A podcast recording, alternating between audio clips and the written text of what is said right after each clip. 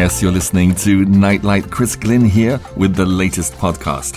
David Kiran is my guest once again on the program. I always learn so much from the fresh insights and perspectives that David brings to often very well known Bible stories, like the one that he's chosen for today the story of Naaman and Elisha. Nightlight Insights. Thank you so much, Chris. I appreciate it. And I appreciate you having me here on the show. It's always a pleasure to interact with you and with your listeners. I'm very grateful for the opportunity. You're so welcome. And yeah, I also like digging into some of these well known stories and trying to actually get down to the bottom and see if there's any new truths for us in there this is a story that I've been thinking about recently. It's one that I've been enjoying. And so if you don't mind reading for me, Chris, if you can turn to the book of Second Kings and read chapter 5 beginning with verse 1. Now, Naaman, captain of the host of the king of Syria, was a great man with his master and honorable because by him the Lord had given deliverance unto Syria. He was also a mighty man in valor, but he was a leper. Okay, perfect. The word Naaman in this particular translation comes from the Hebrew word Naim.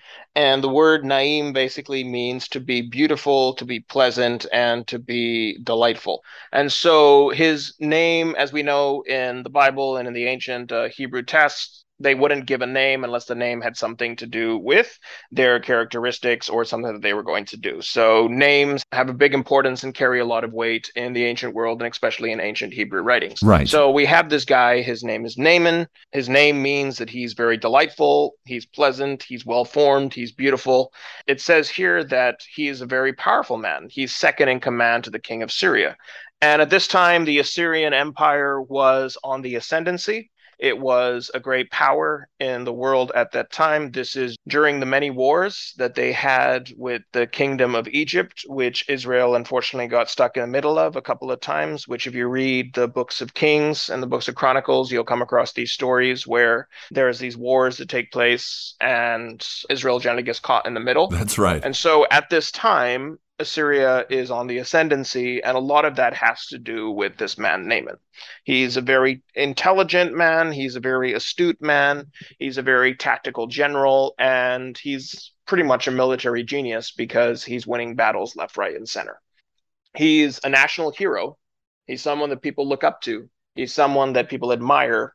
He's someone that when they look at him, they say, This guy is just like he's so powerful and so strong and so beautiful and so wonderful. I mean, just picture like one of these really powerful politicians, very, very well spoken, at the same time, very good looking, very charismatic. He has the adoration of everybody. He's the national hero. They are throwing festivals in his name, and there's so many things going on around him. Life is made for this guy. Right. But there's a very interesting insert at the end of the verses we just read. It says that he was very good, he was powerful, he had won these victories, everyone appreciated him, he was good looking, but he was a leper. And that word, but, is actually emphasized in the Hebrew because that is put there as a contrast to everything else. Right. So it's like on the outside, he was very powerful.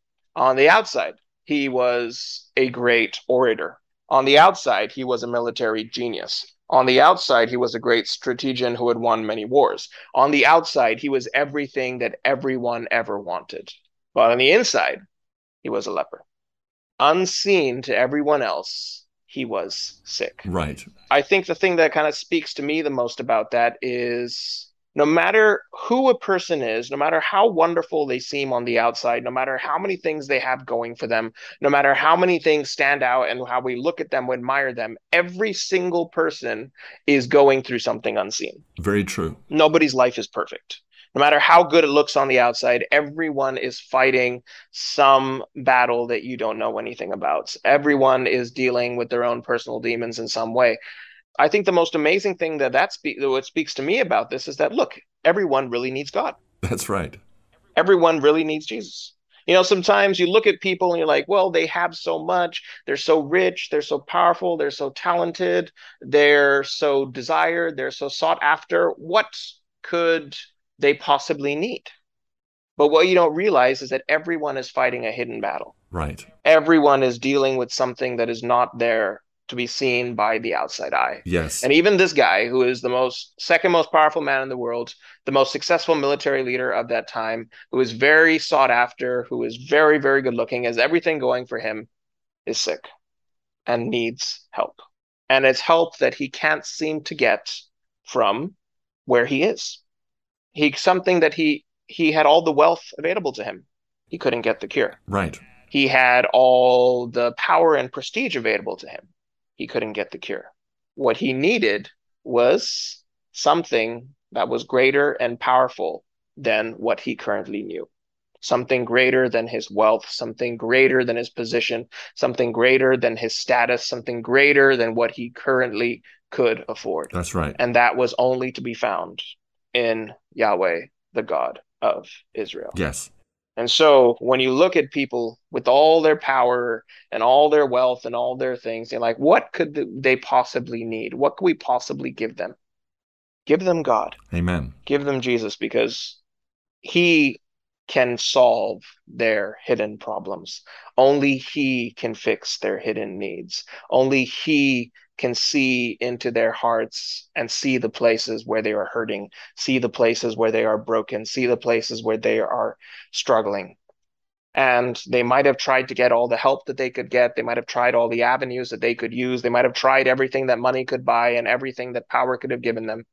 They need something greater than that. Yes. They need the God of the universe, which is what we have to offer. And so I believe that's an encouragement for each and every one of us. You don't know what to give people? Give them God. Chris, if you can read us the next verse. And the Syrians had gone out by companies and had brought away captive out of the land of Israel a little maid, and she waited on Naaman's wife. So, this was a very common practice in the ancient world. It was something that is still unfortunately practiced in some parts of the world today. But this is a very, very ancient and a very horrible practice. And thank God that uh, human rights and all have caught up with it. But in those days, there were very, very strong beliefs that the weak were meant to serve the strong. And these were reinforced by the various religions that were there around that time, especially the pagan religions, where it was always the wars of the gods, and the stronger gods conquered the weaker gods, and the weaker gods were made to serve the wills of the stronger gods. And so it kind of became this form of understanding that the strong would always rule the weak. Right. In those days, they would go out and you would fight against your enemy. And if you conquered your enemy, you would then enslave your enemy. And the enemy, who was obviously weaker than you, and had been conquered by you was made to serve the strong. And so it's a very common practice we see all the way throughout the various cultures of the world Right. and at various times in history. And at this point, it seems that this has happened in the story. The army of the Assyrians had gone out on a raiding mission into the land of Israel. This wasn't an all out war, but this was like a raiding mission. So you're like, okay, we want to get a bit more extra wealth. We need a bit more extra manpower for certain projects. Go send out an army and go into the land of Israel and go raid the farms, go raid the villages, go raid the areas around, bring what food you can find, and bring what money you can find. And if you pick up any people along the way, bring them also, and we'll use them to be slaves. Right. It's on one of these raids that they pick up this young Israelite girl.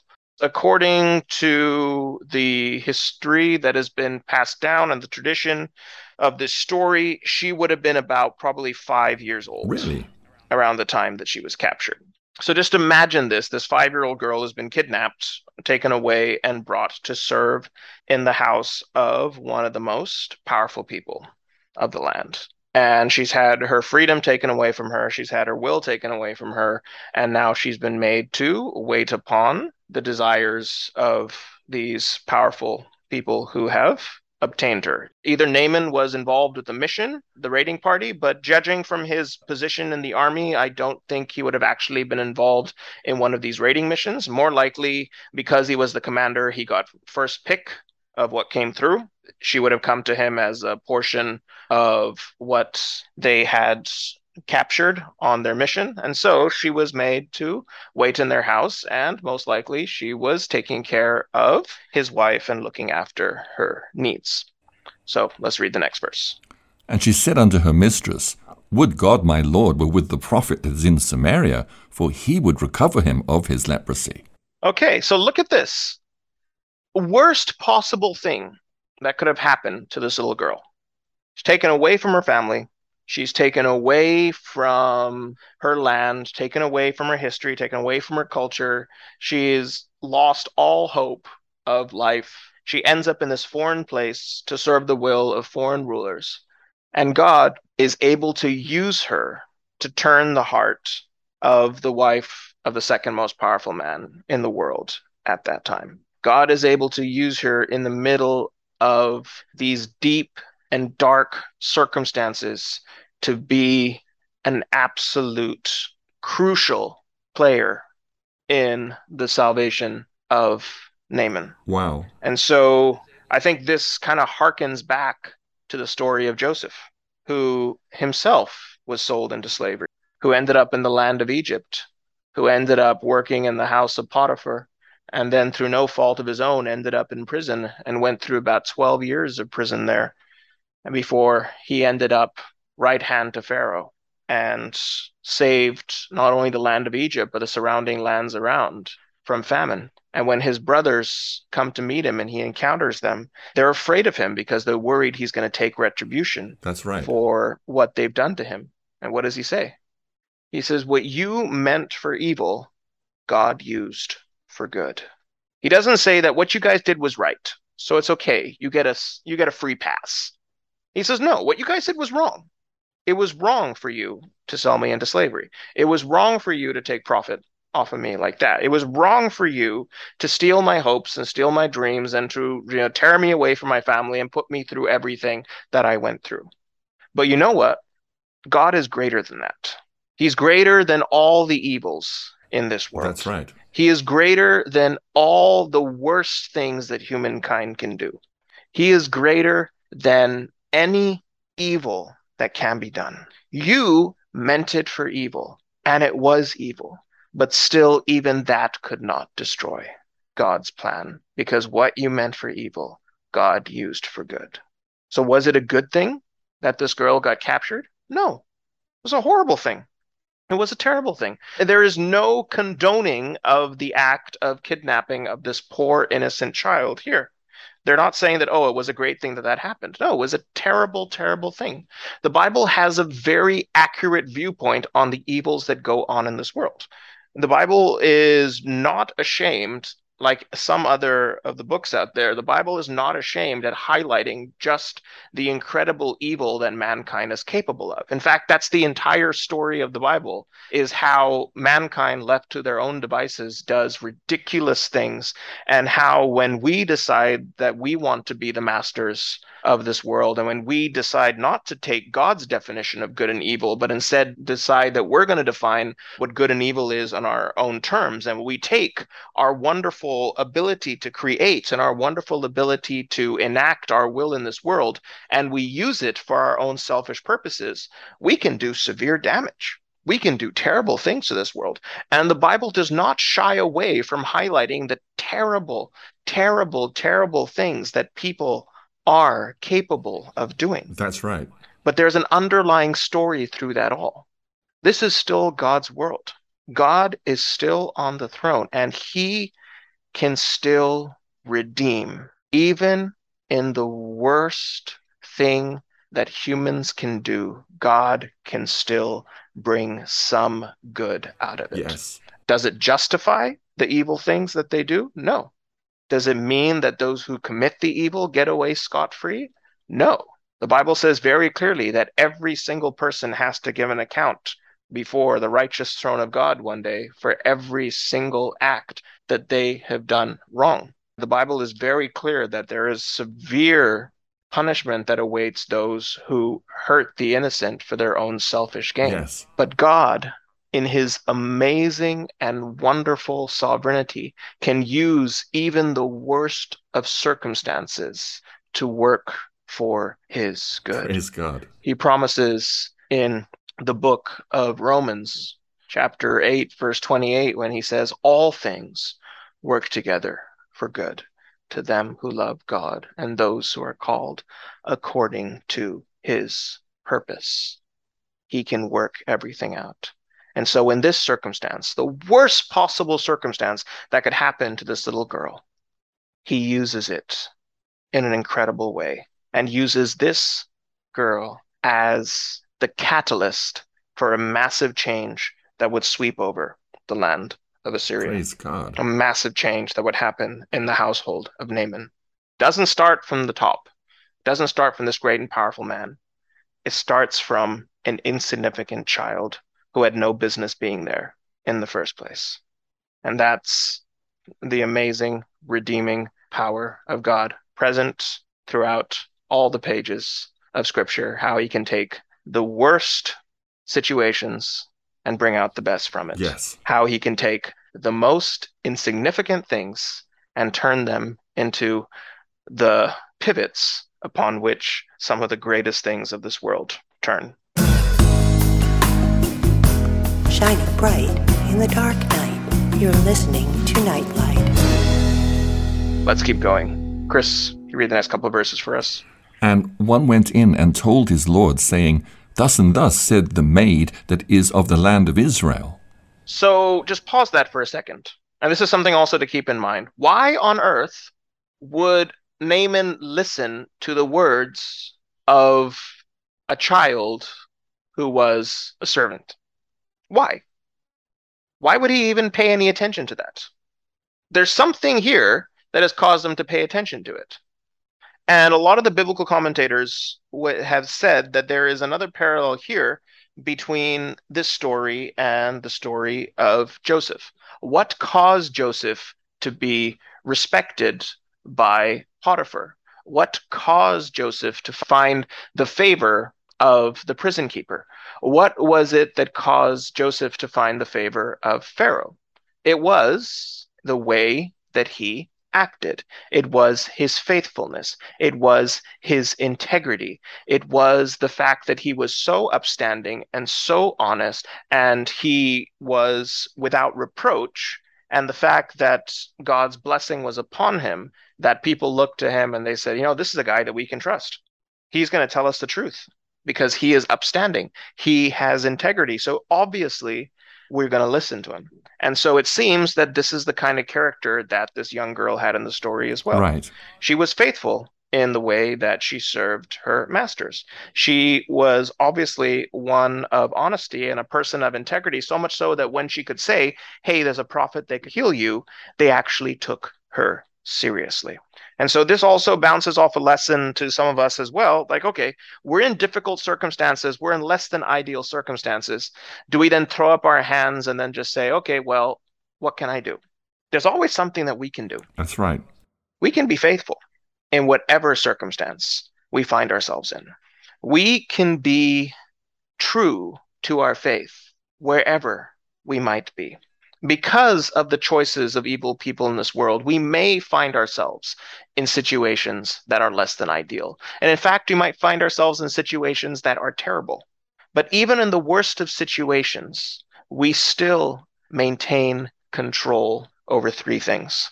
And this is what Viktor Frankl, writing out of the depths of the concentration camps, in fact, writing out of Auschwitz, which was the worst of the concentration camps, a camp which accounted for 2.2 million deaths alone in the time that it was there. And he said, the last of the human freedoms is the ability to choose one's attitude, regardless of where you are. And so, even in the worst of circumstances, and even in a place where we are being overrun by evil, we can still overcome evil with good. We can still make the choice that we are going to live out God's truth every day through our words, through our actions, and through our attitude. Chris, if you can keep one finger over there and quickly uh, churn over to the book of James and read verses 1 through 3.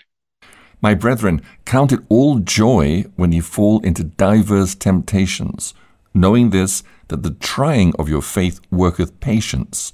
But let patience have her perfect work, that ye may be perfect and entire, wanting nothing. Okay, perfect. So I love it how 2,000 years, about 1900 years before Viktor Frankl made that discovery in the depths of the Nazi concentration camps, James made the same discovery in the middle of one of the most brutal persecutions that were there in the days of the early church. James says, first thing you do is choose your attitude. You count it joy. And then you choose how you're going to respond to it. You choose what you're going to say to it. And then you choose how you're going to act. If you do these three things, if you can choose your attitude and then choose your words and then choose your actions, regardless of the terrible circumstances that you find yourself in, you can still be a conduit and channel for good. Joseph, in the middle of terrible circumstances, held on to his integrity through his attitude, through his words, and through his actions. Yes. The little girl in Naaman's household held on to her integrity through her words, through her actions, and through her attitude. And we, in the middle of life circumstances today, whatever we're thrown into, and I can say for most of us, we're probably not in situations anywhere as deadly as the ones that we're facing Joseph or this girl over here. For sure. But even if we are, and even if we are in cir- situations, circumstances that are in the worst possible place, we can still choose to have the right attitude and then choose to say the right words and choose to make the right actions. Because when we do that, we build up credibility and trust.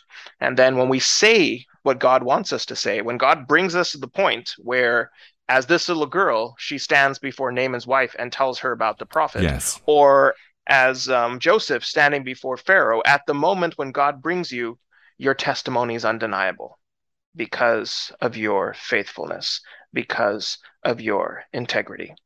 And so this girl's conduct and testimony speaks for itself. Yes. She convinces Naaman's wife. She convinces Naaman as well. And Naaman then goes and convinces the king. And then let's see what happens next. And the king of Syria said, Go to, go, and I will send a letter unto the king of Israel. And he departed and took with him ten talents of silver and six thousand pieces of gold and ten changes of raiment. Okay, wow. So he goes out with this huge delegation to the king of Israel. You have to remember that these two factions have been at war for a while. That's right. This is quite a shocking act to send your most important general to another king who you've been at war with, with all these gifts, hoping that he can do something on your behalf. Right. This is quite unheard of. Let's keep going. And he brought the letter to the king of Israel, saying, Now, when this letter is come unto thee, behold, I have therewith sent Naaman my servant to thee, that thou mayest recover him of his leprosy. And it came to pass, when the king of Israel had read the letter, that he rent his clothes, and said, Am I God, to kill and to make alive, that this man doth send unto me to recover a man of his leprosy? Wherefore consider, I pray you, and see how he seeketh a quarrel against me. And it was so, when Elisha the man of God had heard that the king of Israel had rent his clothes, that he sent to the king, saying, Wherefore hast thou rent thy clothes? Let him come now to me, and he shall know that there is a prophet in Israel. so this is my favorite part of the story. I absolutely love this. This is this is comedy gold. There's this huge delegation that has shown up. And this delegation is carrying tons of gold and all these famous these fancy things and they bring this letter and the king of Israel gets this letter and it says, "I have sent Naaman my servant to you that you may cure him of his leprosy." and the king freaks out. The king rips his clothes and starts bitterly weeping. He's like, This is it. I'm finished. We're all dead. Am I God that I can kill people and I can bring them back to life? Am I God that can heal? He tells all the people around him, He's like, Bear witness to this. They're trying to provoke us into another war. This is a setup for another war because if I send them away saying I can't do this, they're going to come and they're going to destroy us. Because I refuse to show them favor. And so he is over there talking to his council, and you have to imagine that he's probably in quite a lot of panic right now. Like, do we raise the army up again? Do we close, set up these walls? Do we send him away? Do we make up a story? What do we do? Because this is a threat of death. This is a ploy that is set up, and he is deliberately asking us to do something that we can't do so that way he can pick a fight with us. And so this king is in absolute panic and he's in anguish. And according to uh, Jewish culture, you would rip your garments only in a sign of extreme grief and agony. It was a way of showing that you were anguished to the depths of your souls. In fact, you would tear it to expose your heart to show that the life was torn out of you, and now your bare heart was to be exposed before God because only God could get you out of this mess. And that is how much of grief was displayed through the renting of your garment. And so this guy tears his clothes and he's weeping and he's crying. He's like, What do we do? He calls his council together. He's like, We're gonna go to war. What do we how we fix all this stuff? Right. So Elisha hears about it. And Elisha has the funniest response ever. Elisha's got like this perfect English dry humor. Okay. He's like, Why did you waste a perfectly good set of clothes? Honestly, why'd you waste a perfectly good set of clothes? Who is the prophet here? Who can heal these people? Who does this stuff? Me. Why are you getting so worked up about it? Why are you taking so much issue about it? This is not your problem. This is God's problem. This is not your issue. This is my issue. Send him to me so that way he can know there is a prophet in Israel. And I think that also gives us a good lesson because sometimes we're faced with something and we get so worked up about it. How am I going to deal with this? How am I going to manage this? How am I going to take care of this? And a vast majority of the time, we only go to God as a last resort. That's right. Only once we have exhausted every single possibility, we go to God like, okay, God, you have to help me because otherwise there's no way out of this. But usually by that point, we're at our wits' end, we are completely frazzled, we have probably burnt all the other options, and now it's God or nothing else. But Elisha's point here is send him to me first. Go to God first. Why are you waiting till the last moment?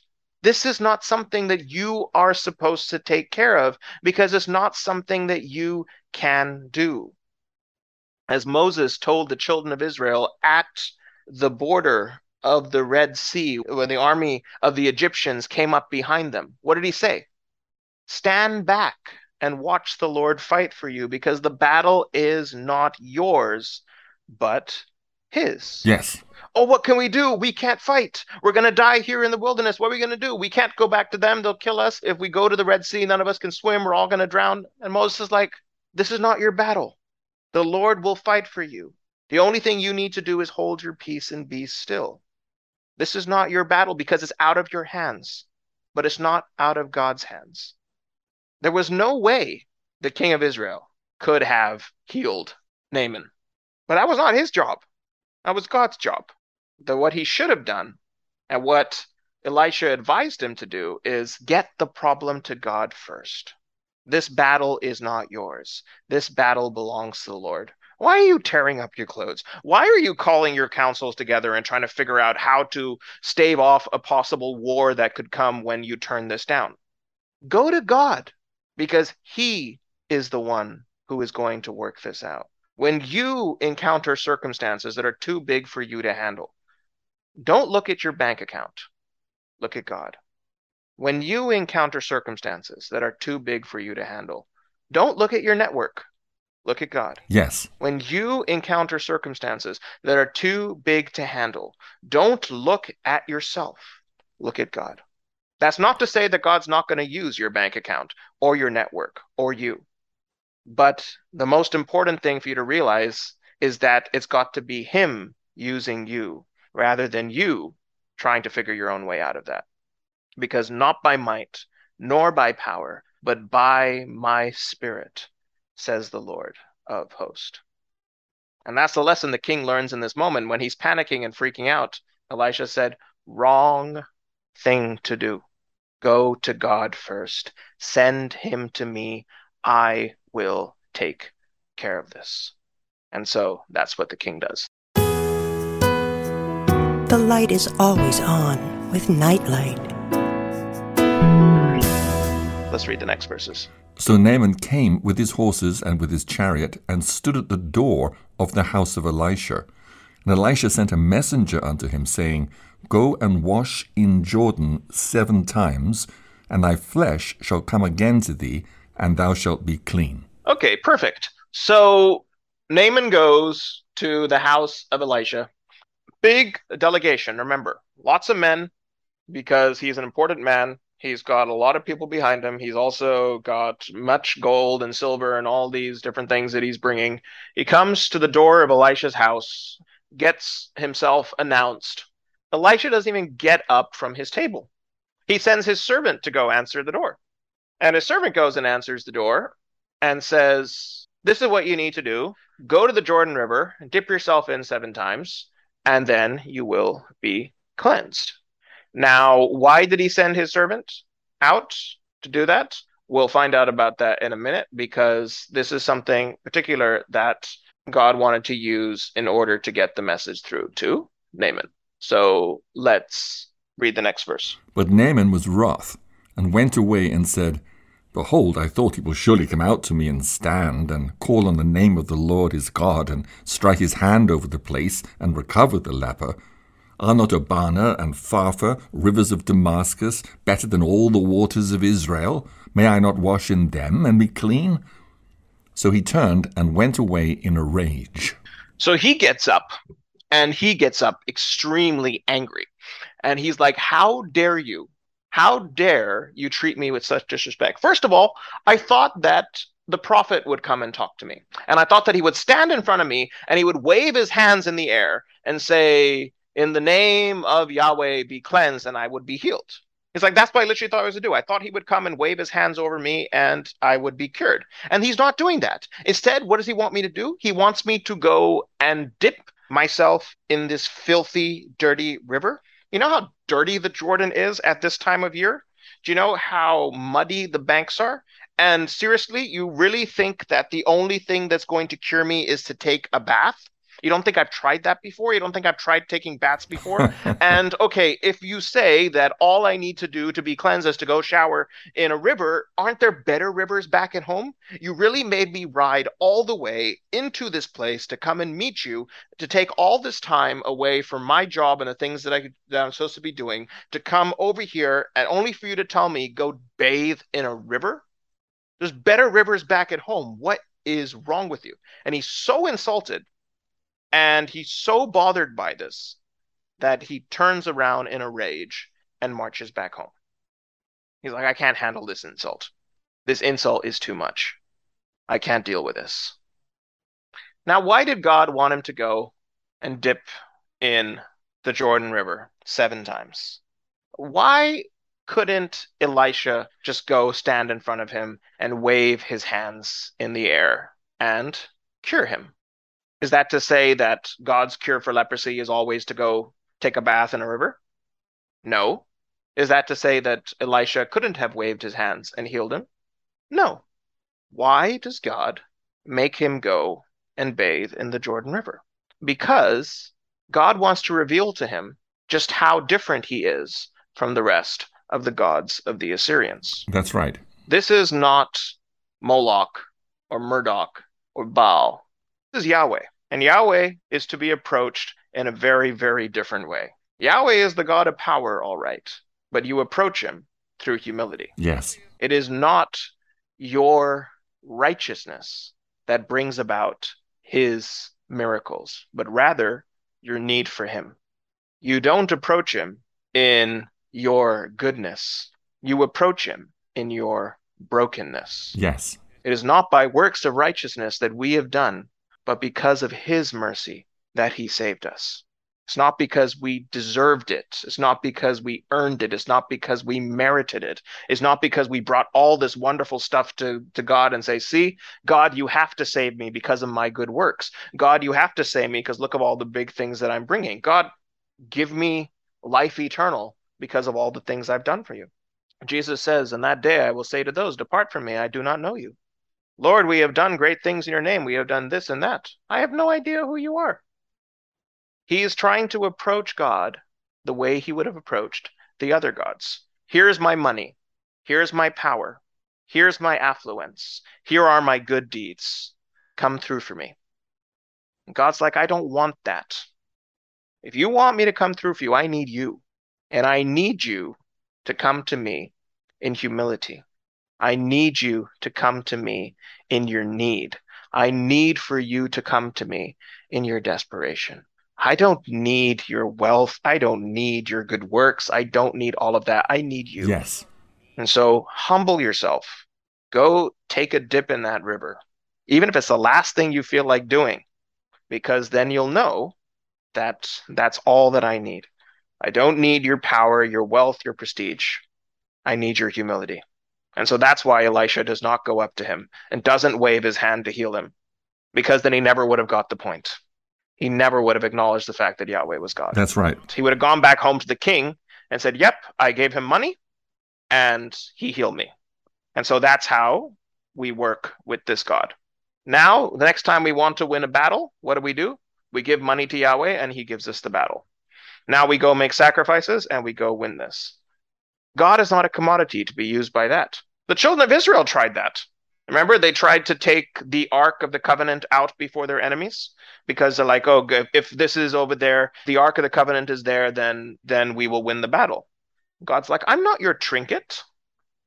I'm not something that can be woven around. I'm not something. I'm not your little magical genie in a box that you do this and I'm going to intervene. I'm God. That's right. I'm the God of the universe. I am the creator. I am the one who sustains life. In me, everything is made. Nothing you can bring me is enough for me. But guess what? I don't need anything. I need you. I want you. But how do you approach me? In that humility. When you realize your need for me and you approach me, that is when you find me. You shall seek me and find me, the Bible says, when you search for me with all your heart.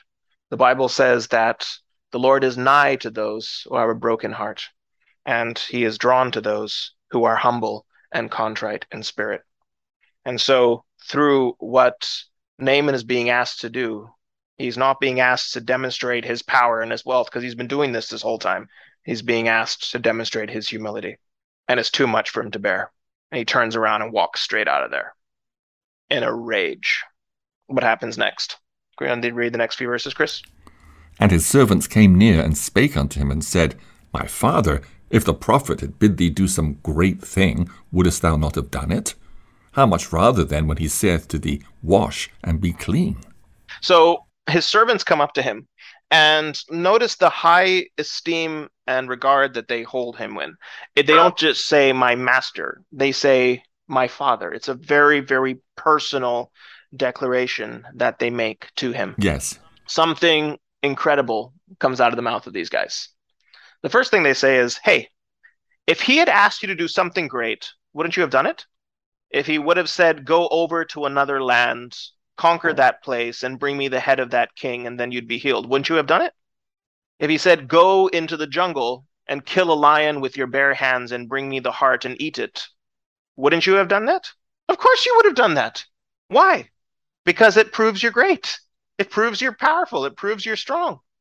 But it doesn't seem like that's what this God wants. This God doesn't want your pride. What he wants you what he wants out of you is something very different. He wants something very different out of you. But you would have been willing to do anything else. You would have been willing to do something great. You would have been willing to do these other things. But notice the way he words this question is very interesting. What he almost says is this He's like, Are you really willing to give up being healed because you don't want to do something that's humbling? Are you really going to give up being changed and transformed because you don't want to humble yourself? Are you willing to give up the one thing that you've been seeking after, the one thing that you've not been able to find anywhere else because of your pride? If he had asked you to do anything else, you would have done it. But this is what he's asked of you. Why don't you do it? What is keeping you from doing the one thing that he's asked? What is standing in the way of that? You would have done anything else. What's keeping you from doing this? This convicts him. And so let's see what Naaman does as a result. Read the next verse. Then he went down and dipped himself seven times in Jordan, according to the saying of the man of God. And his flesh came again like unto the flesh of a little child, and he was clean. And he returned to the man of God, he and all his company, and came and stood before him. And he said, Behold, now I know that there is no God in all the earth but in Israel. Now therefore I pray thee, take a blessing of thy servant. But he said, As the Lord liveth before whom I stand, I will receive none. And he urged him to take it, but he refused. Okay, perfect. So look at what happens. He goes and he takes a bath and he's cleansed. Dips in the river seven times and he gets out and his leprosy disappears completely. And he goes back to the house of Elisha and who meets him at the door? Not Elisha's servant. Elisha meets him this time. And now he's got the point. Right. And he tells Elisha, Now I know that there is a God in Israel. Now I know that your God is powerful. Now I know that your God saves. Now please take something from me. Here, take my wealth, take this, take this, take that, take all of that. Elisha says no, because that's not what God was after in the first place. God never needed that. Right. Do you think God needs your wealth? Do you think God needs your possessions? He's got the cattle on a thousand hills and the wealth in every mine. What does he need? He wanted you. And he wanted you in your humility. He wanted you to surrender to him. And in doing so, that's what brought about your restoration. And so that's all that he needs. And now Naaman goes away cleansed. Nightlight. You're listening to an international edition of Nightlight, shining God's love light to the world. We'll stop the story there, but I want to throw it out with a challenge to each one of us. And I want to lay out three distinct challenges. The first challenge is in the difficulties that you're facing in the difficult circumstances that are surrounding your life and the things that are getting you caught up and tossed around and that are just buffeting you from all sides, are you really going to God to find help in your difficulties and find help in your struggles? Are you trying so hard to find the answers within you and instead ignoring the only place where you can go to find hope? the only place where you can go to to find answers, the only place that you can go to to find the strength that you need. As Jesus told his disciples, you have not because you ask not, because you haven't come to me, because you haven't come to your heavenly Father. How can you be helped? But then here's the second challenge. When we come to God, how are we approaching him? Are we approaching him as if it's a business negotiation? Well, God, I did this for you, and God, I did that for you. And God, I've been faithful with my word time, and I've been faithful with my praying and the other things that I've been doing. So, shouldn't you take care of me? Shouldn't you be doing this? Shouldn't you be doing that? That's not how to approach him. He doesn't need your good works, he wants your humility. He wants your need. He wants you to come to Him and to acknowledge the fact that you can't, but He can. That you cannot do it in your own strength and power, but it's not about your might or your power, but it's instead by His Spirit. And that the way to approach Him is through that humility, telling Him, Look, all I have is weakness, but your strength is made perfect in my weakness. I can't do this, Lord. I need you. Please help me. Come through for me. That's the second challenge. And the third and final challenge is, is what Naaman's servant said to him. Are you really willing to give up what God wants to do in your life because you don't want to let go of your pride? Are you really willing to give up what God wants to do through you because you don't want to let go of your own way? Are you really willing to sacrifice the things that God has in store for you, which you have no idea what they are, but I promise you they are greater than everything you could have ever imagined because you don't want to submit yourself to Him. But God's way up is down. Humility is the way of exaltation. And as we says in the Bible, those who are exalted, he is able to abase.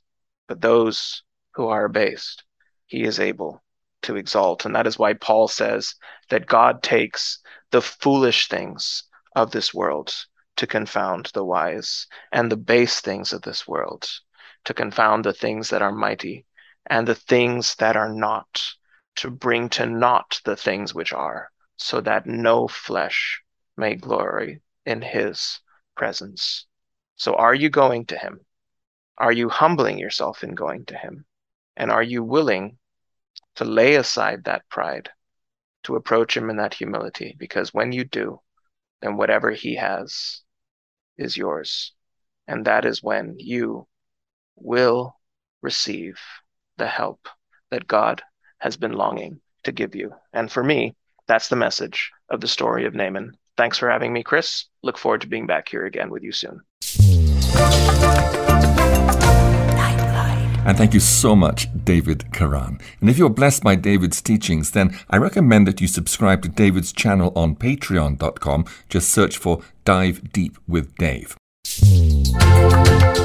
But that's all for me for now. Please help this channel to grow by liking, subscribing, and ringing the notification bell and sharing our content with others. Until next time, may God bless and keep you and make you a blessing. Bye for now.